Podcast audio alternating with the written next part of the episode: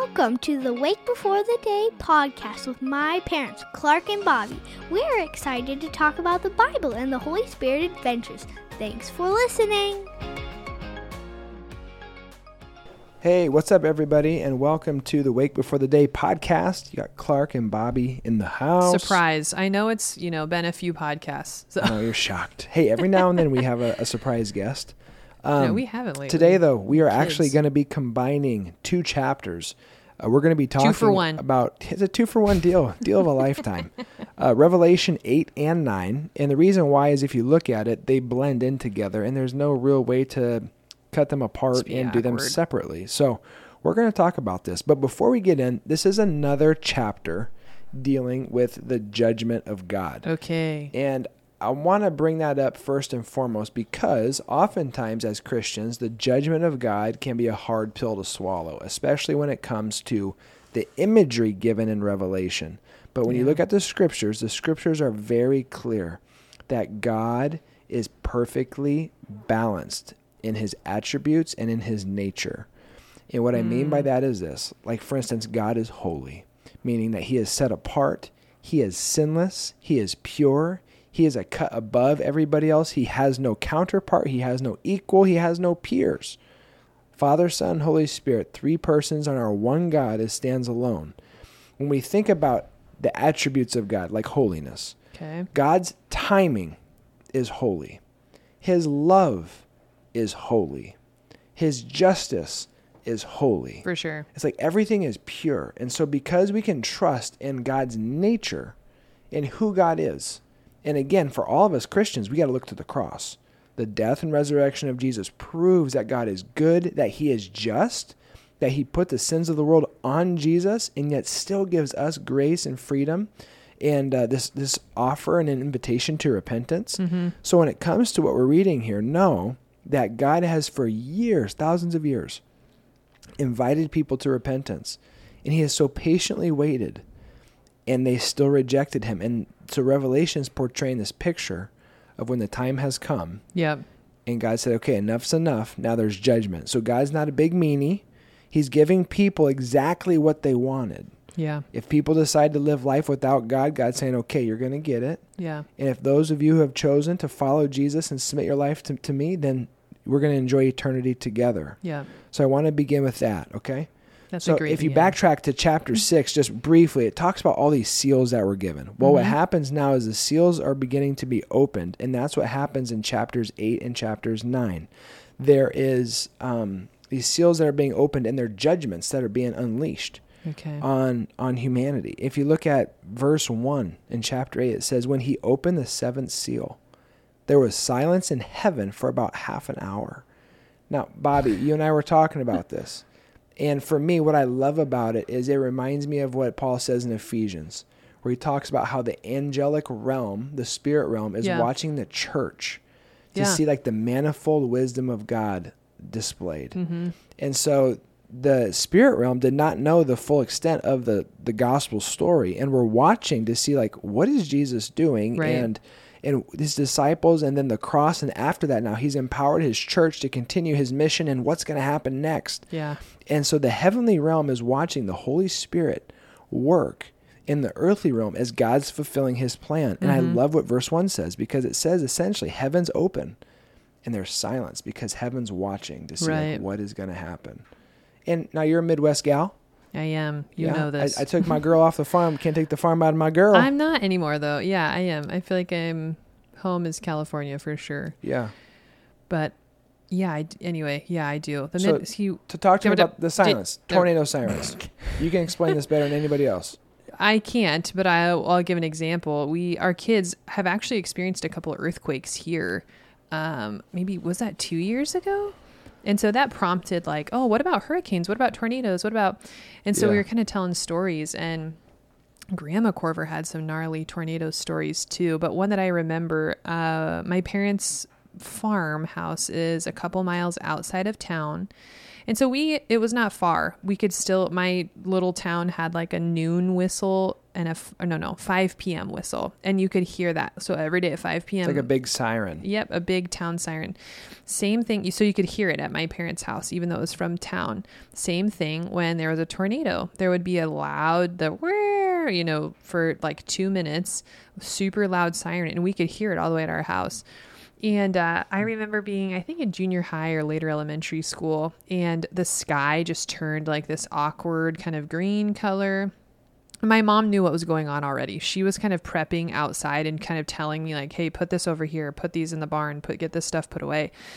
And then all of a sudden, the weather, I remember it was like a hot, hot, hot, humid day, and all of a sudden it just dropped and it It's was like cold. and it's still. And my mom, it was so still and so quiet. My mom looked at me very sternly and she said, It's time to go inside. Yeah, but real quick, if I can backtrack, What? Mm-hmm. before the siren though, it gets silent. That's what I'm saying. The siren hadn't come yet. Okay, So yeah. thanks. Yeah, yeah. So I'm running. I am running. I'm scared. Like I am like darting inside. We're going to go to the basement, get our radio, get our stuff. Mom's right behind me. And then right as we get inside, we hear the the big siren from in town like, "Hey, we've spotted something. It's close by. It's coming. It's time to get safe." Yeah. And so just that like the the awe and the the fear of Yeah. like, "Hey, there's something big coming." Yeah. And we need to get ready for it. I, remember I've been in a few tornadoes, and one of them though that was like the two, I guess two times that were the most like memorable. One, I was a little guy, early elementary, fell asleep at my grandparents' house in Colorado, which they're in like eastern Colorado, which is one of the ugliest places I've ever been to. It's Oh, just dear. it's like timber brush blown across the road. it's a lot like Nebraska flat. where I grew up. but- Nebraska's prettier than Eastern Colorado. But anyways, my dad woke me up and I remember waking up running down a street on his shoulder, my head bouncing, and I looking up and there was an F five tornado Oh, I don't. I don't know that story from ten you. miles away from Goodness us. And it was in the evening. It was nighttime. I was asleep. But all, but the sky was still Yeah. light to some extent. Light, could actually see the shape of this thing. Mm-hmm. And again, like you said, it's like a coming judgment that anything that's in that thing's path is yeah. a goner. It's done. And so when you come back to the scriptures, why we want to use that analogy is if you look at verse 2, um, it says that the seven angels who stand before God and the seven trumpets were given to them. And so the trumpets are Time. basically making it's time. There's a declaration. You hear this sound, judgment has come. For me, when I read this, I think about Jericho. Yeah. The trumpets being blown and uh, walls of evil falling down Hmm. and just like that siren was given and then what Mm-hmm. happens next in the next couple of verses is that it seems as if the prayers of the believers reach god and god has decided in his timing it, it's time to send judgment let's go Mm-hmm. Right. and so one god always hears the, the prayers of a believer um, and god always responds to our prayers however god's timing is different than our timing. Yeah. and his response might be different than we had hoped or expected but again you trust that God is holy and that He is good. Right. And so His judgment comes in response to the prayers of His people. Yeah. And so prayers go up, judgment comes down. If you look at then verses six through seven, it says that Hmm, um, yeah. there came hail and fire mixed with blood.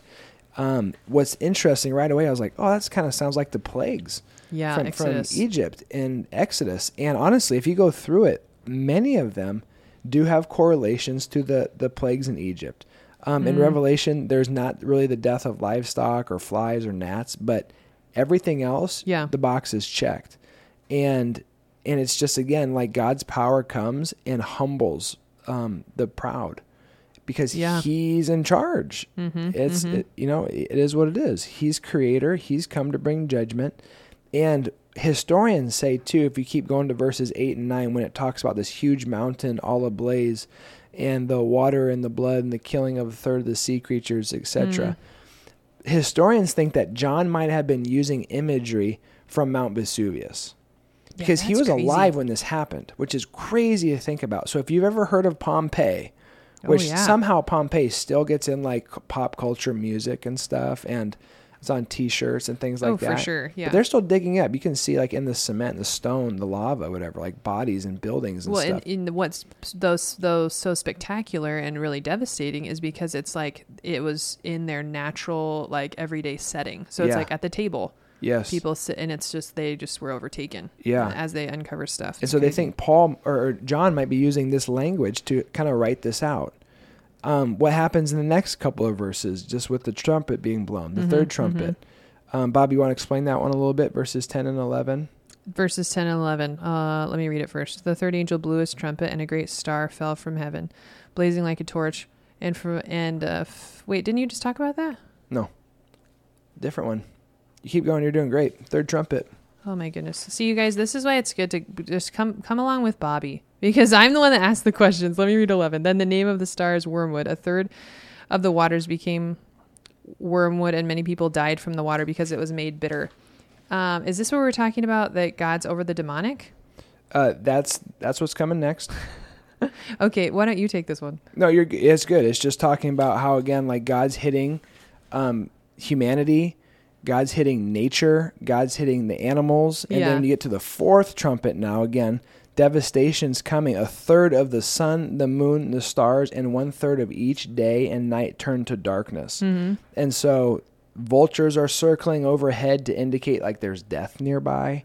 And so waters turn to bitter, which is what you just read. Now in the fourth trumpet, there's animals circling. There's darkness thinking like eh, there's death knocking at the door. Sure. And this is a creepy movie. Like if you think about like what this Yeah, it really is. looks like. Then you get to the fifth trumpet. Now this is where we jump, okay, to chapter nine. This is why we're doing this in one podcast. The the fifth trumpet um, begins to affect human beings directly. And if you read the, the scriptures closely right away, it talks about how there was a star that fell, and it, the star was given a key to the shaft of the abyss. And, and what happens next is like there's a bunch of locusts that come out. And when the locusts come out, um, they're called to respond to the prince of the abyss or the ruler of the abyss. And Mhm. the first 12 verses of Revelation chapter 9 deal with these people being affected and, and tormented. And God's protection, though, from his judgment is given to those who belong to him. so when you read this carefully, Yeah. it talks about how there are people who have the seal of God on their forehead. mm-hmm. And so when we read the scriptures, we know that maybe there's actually something that's going to be written on our forehead, a new name, the seal of God, or whatever Right. someday. But we also know that the sign and seal of God is the Holy Spirit in our heart. Yeah. And the locusts were told they cannot touch these, they can't kill these people, they cannot kill them, but they're given permission to torture them. And so again, it's just mind boggling to live in a fallen world where you're wondering, God, what's your timeline like? You think Mhm. about Job and the story there, where he is holy and he's a good man. He loves the Lord, and God allows these things to happen. But once the time has come, God's judgment is fully unleashed. And, uh, and again, just have to fall back on God's good. He's holy. Well, that's the just. thing is his judgment is unleashed, and only the only person who can save you is him. Yeah. And so, what really you continue to reference back to Exodus, and that's what sticks out to me in verse four is okay, so all the folks that have the seal on their forehead are going to be saved. That's exactly what happened in Exodus. Ooh, it was yes. only the people who had a seal, who had the sign over their door, the blood of the Lamb, that were saved. And it wasn't because of how great they were, it wasn't because they were you know, the most popular. It wasn't because whatever. They were the best workers. It was because of the blood of the lamb. It was because of their obedience, because of what God had done, not what they had done. And that's kind of echoing for me in this too, that the seal of God on their foreheads. It's not the seal of Bobbie, it's not the seal of Clark. Mm. It's not like some book that I'm carrying around up there about all of my, you know, good things or um reasons why or why not or whatever. It's it's all unto the Lord. And that's the thing too that you were saying about earlier. I should have chimed in at the very beginning about God's character is that that what you're describing is something we can't even we in our own finiteness cannot understand like God's mercy and judgment. We just can't and how it's Mhm. completely perfect. So we trust it in the mystery. Yeah. But that alone is what makes him worthy.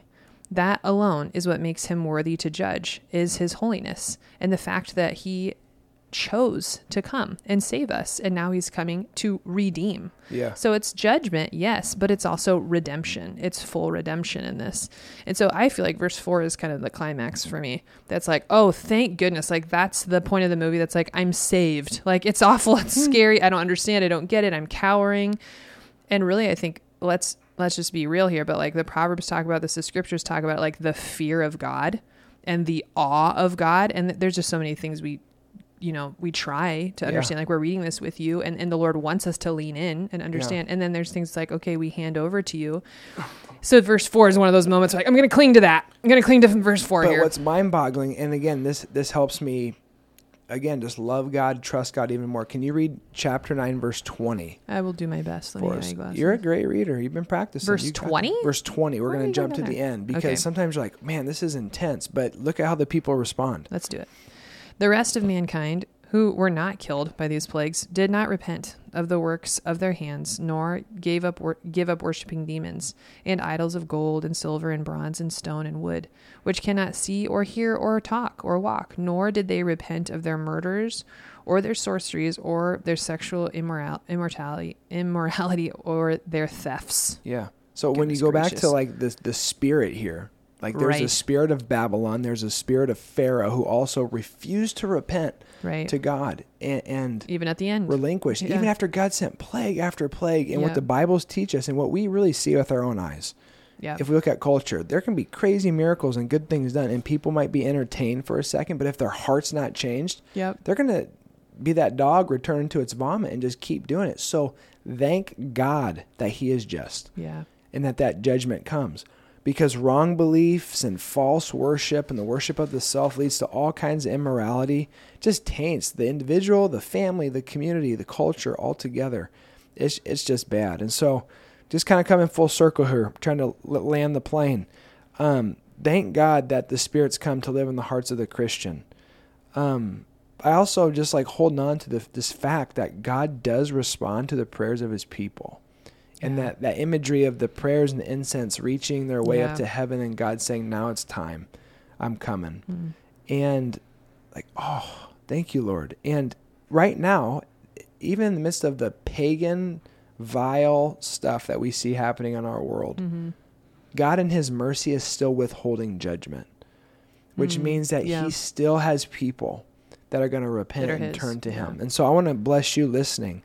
There are people in your life that I believe God's ordained to be there, and it's going to come from your prayers and your sharing of the gospel through your story of coming to Christ and also the story of the Bible and the story of Jesus and the gospel that God's going to use to change people's hearts and bring them to him. And so we have time. I pray Lord that we would, you know, live with a little sense of urgency at times and take these these words seriously. And so Bobbie and I's prayer is as you join us for this podcast, like we've said before in the previous chapters, talking about it, it's at the dinner table here. We'll kind of normalize reading the Bible and discussing it and also help Mhm. you make sense of what's happening in Revelation. Because it's an intense book, but boy, is it beautiful and is it needed today. Yeah. So we want to say thank you for tuning in to this chapter of, of Revelation, tackling chapters 8 and 9. And uh, we look forward to continuing this journey with you.